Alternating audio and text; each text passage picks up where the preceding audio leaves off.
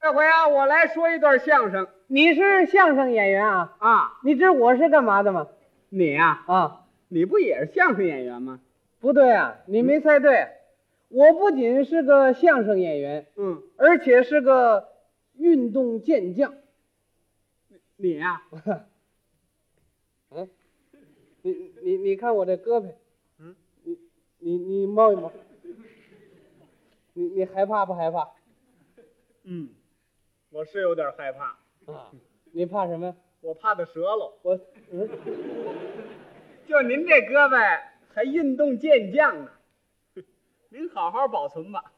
嗯这玩意儿折了还没地方配去。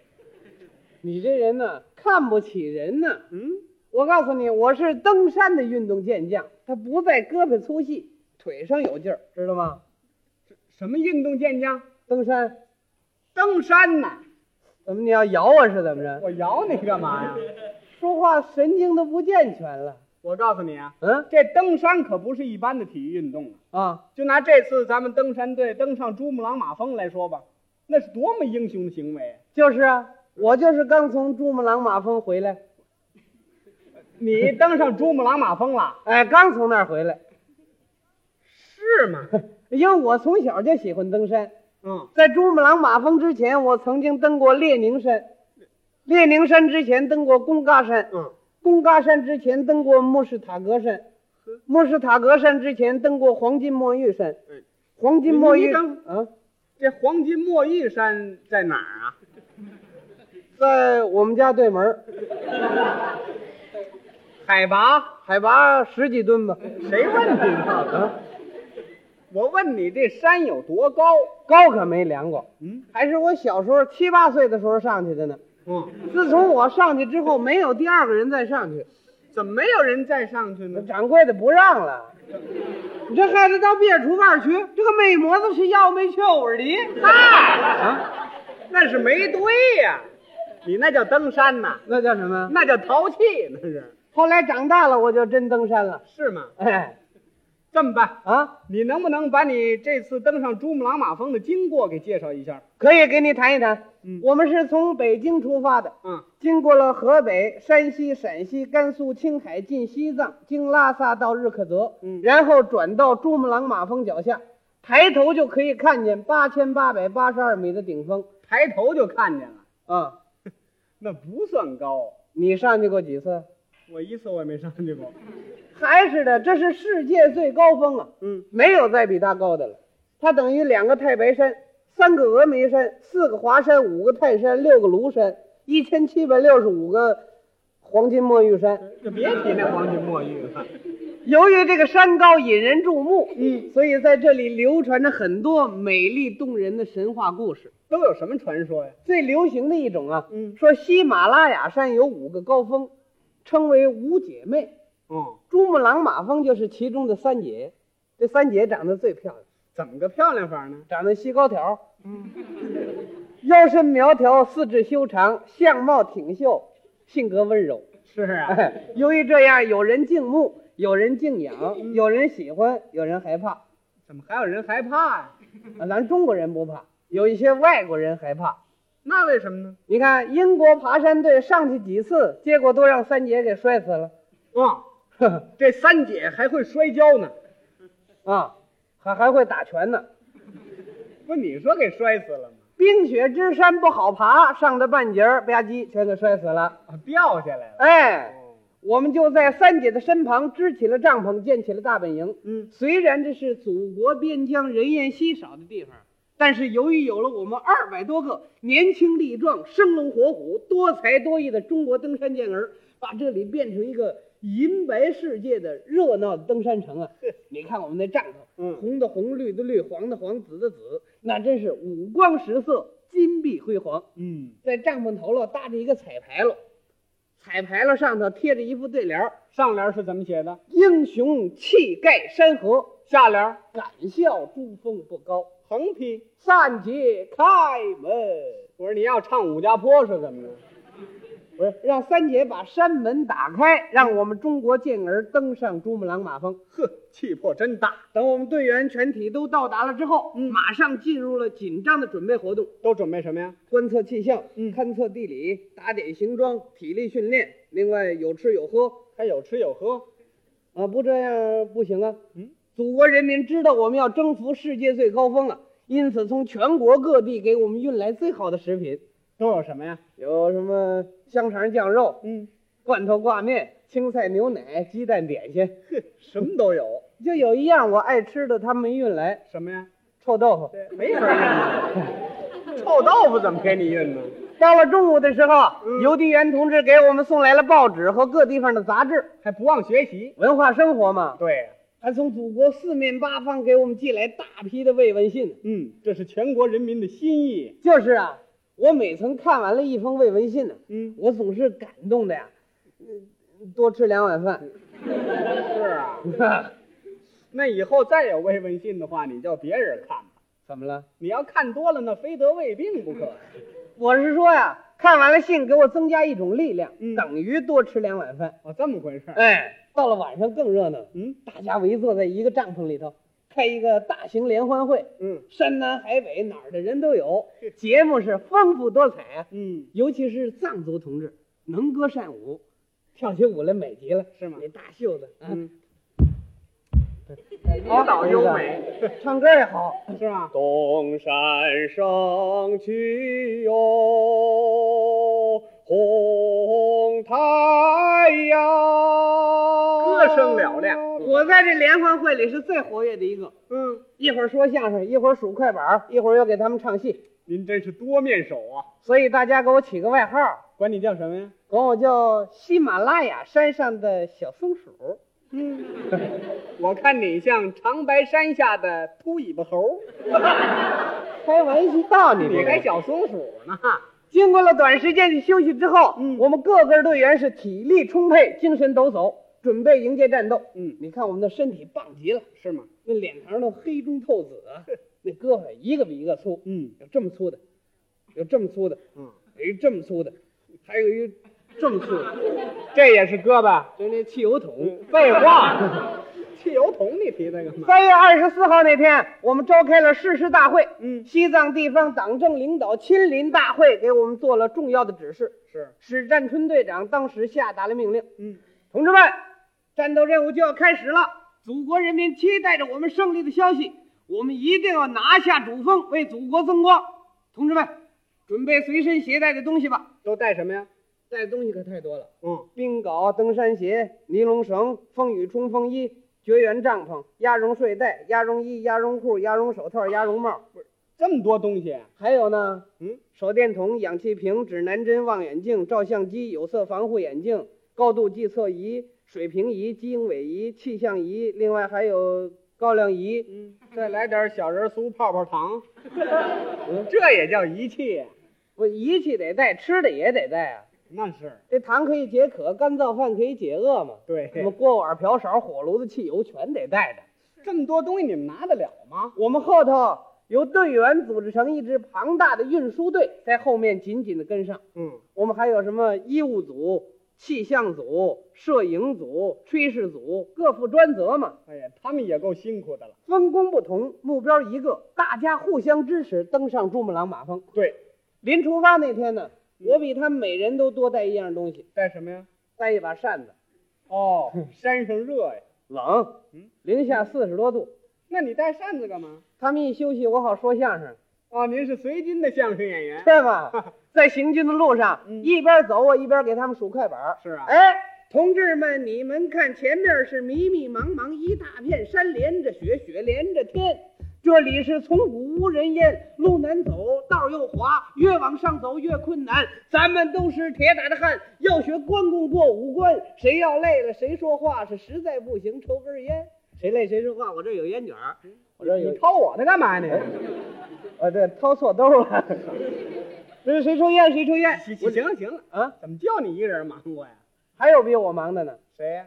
医务组，尤其是那张大夫。嗯，一会儿跑到队伍前面，一会儿跑到队伍后头，听听这个心脏，试试那个脉搏，对队员关心极了。嗯，我真不忍心，二十岁不到一位年轻女同志，嗯，随着我们上了这么高的山，她前前后后还一通忙活，我实在不忍心。那你帮帮忙嘛。就是啊，我赶紧跑过去了。嗯我说，呃，张大夫，你你甭跑前跑后的了。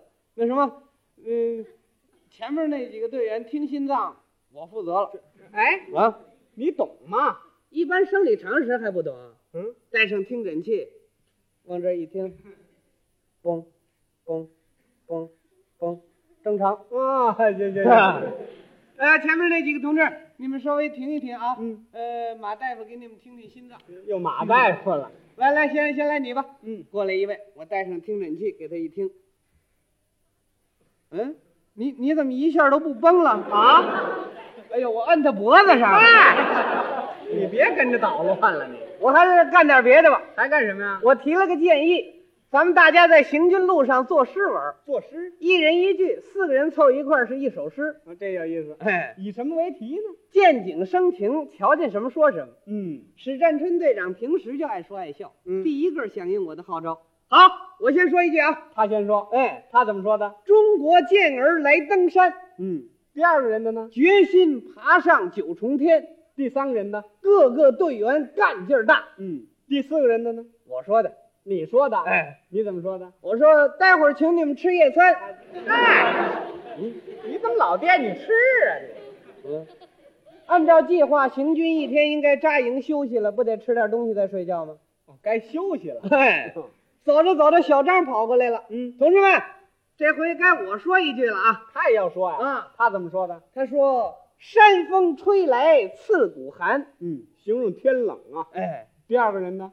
白吃冰棍儿不要钱，那山上还有卖冰棍儿的呢，冰雪之山整个是一大冰棍儿，那个冰棍儿不要钱。要钱我也不吃 呢。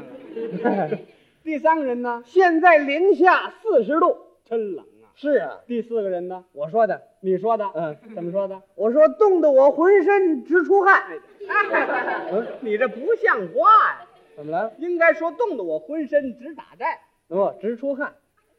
那么冷的天还出汗呢。虽然是零下四十多度啊，嗯但是由于我们各个队员使着劲往上爬，都出了汗了。那应该说是累的，不能说累啊。嗯，你一说累，好几个队员上来抢着帮你背东西。真是共产主义风格呀。哎，不知不觉我们已经到了六千四百米的地方了。嗯队长当时下达了命令，就地扎营休息。炊事组忙上了，嗯，赶紧给我们架锅煮挂面吃。煮挂面，哎，炊事员老刘抽个空跑过来了，同志们，这回该我说一句了吧？他也要作诗啊？啊，他怎么说的？他说高山饭店把客留，这句话怎么意思？我们把炊事组形容为高山饭店，哦，留下我们这些人呢，在他这儿吃饭。是啊，啊，除了这儿也没地方吃 去。就是第二个人呢？煮饭做菜蒸馒头。嗯，什么都行。嗯，第三个人呢？各个队员吃得饱。嗯，这是表扬他。是啊，第四个人呢？我我说的。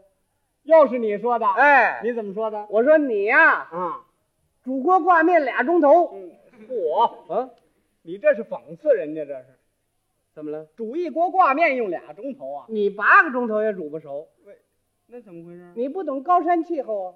高山上的缺少氧气，气压低，三十几度开锅它煮不熟啊。这山上净新鲜事儿。再往上走，新鲜事儿就更多了。是啊，再往上走就是有名的北澳，嗯是最危险的冰崩区和雪崩地区，嗯，那真是惊险无比啊！是咱们中国登山队遇到的第一道难关。怎么个惊险法呢？比如说，你走到那儿，嗯不留神给你掉到几十丈深的深渊里头，嗯，你要是脚一滑呀，给你摔到一眼望不到底儿的冰裂缝里头哦；你要是碰上高空旋风了，把你刮的是无影无踪；哦，你要是碰上冰崩，这么大一块儿要你的命；你要是碰上啊你你等一会儿吧。怎么这事儿都叫我碰上了？比如这么说呀，哦，所以英国探险队啊，嗯在他们的回忆录里啊，曾经写过这样一段话，他说：“这里是从北面攀登珠穆朗玛峰的极大难关。哦，英国人也来过这儿，”来过，还留下好几个呢。怎么还留下了？碰上雪崩了，一疙瘩雪给砸死几个一疙瘩雪就能砸死人呐？啊，那这疙瘩雪得多大呀、没多大，才二百多吨。二百多吨， 那你们怎么办呢？我们根据这种情况研究了对策，首先派一个侦察组为大队侦察最安全的路线，侦查组里头有谁呀、由许静同志带队，嗯，一共是，呃，是我们七名优秀的运动员。哦，我们哎是，你等会儿，啊，你说错了吧？嗯，报纸上登的是六位，六位，啊、那是没算上我。 这里头有你呀、当然是了，在最困难的关头，相声演员能掉队吗？对 当时我们冒着超级大风向北澳进发，什么叫超级大风？啊这也不懂。不懂。气象学上最大是十二级，嗯，它比十二级超过了好几倍，因此叫超级大风。那到底有多大呀？这儿有一所楼，嗯一阵风过来，您就瞧不见楼了，哪儿去了？刮跑了。这就刮跑了。哎，那你们怎么办呢？我们靠着特制的登山鞋，这么大个大钉子穿在脚上的，嗯一点一点往前爬，一步一步往前挪，嗯，走一步甚至呼吸好几分钟啊，就这样和冰雪足足搏斗十几个钟头啊！嗯，哎呀，当时天气那个冷啊，冻得我们全体队员是浑身麻木，嘴唇发紫啊。嗯那风吹的呀，吹得我们是俩眼流鼻涕，鼻子流眼泪，在那个大风里，你你你等一会儿吧。啊，什么乱七八糟的？你这是冻糊涂了都啊？怎么了？什么眼睛流鼻子，鼻子流眼泪了？那应该应该说是眼睛里长鼻子。哦，嗨，那也不对，反正是鼻涕眼泪一起流吧。啊，就是这么一句话。就这样十几个钟头，嗯，终于找到了一条最安全的路线。这才打开大门。然后许静队长又带领着几名最优秀的运动员呢，嗯，在最难上的地方修了几十米高的一个雪梯，怎么这个登山队还管修路呢？ 那有什么新鲜的？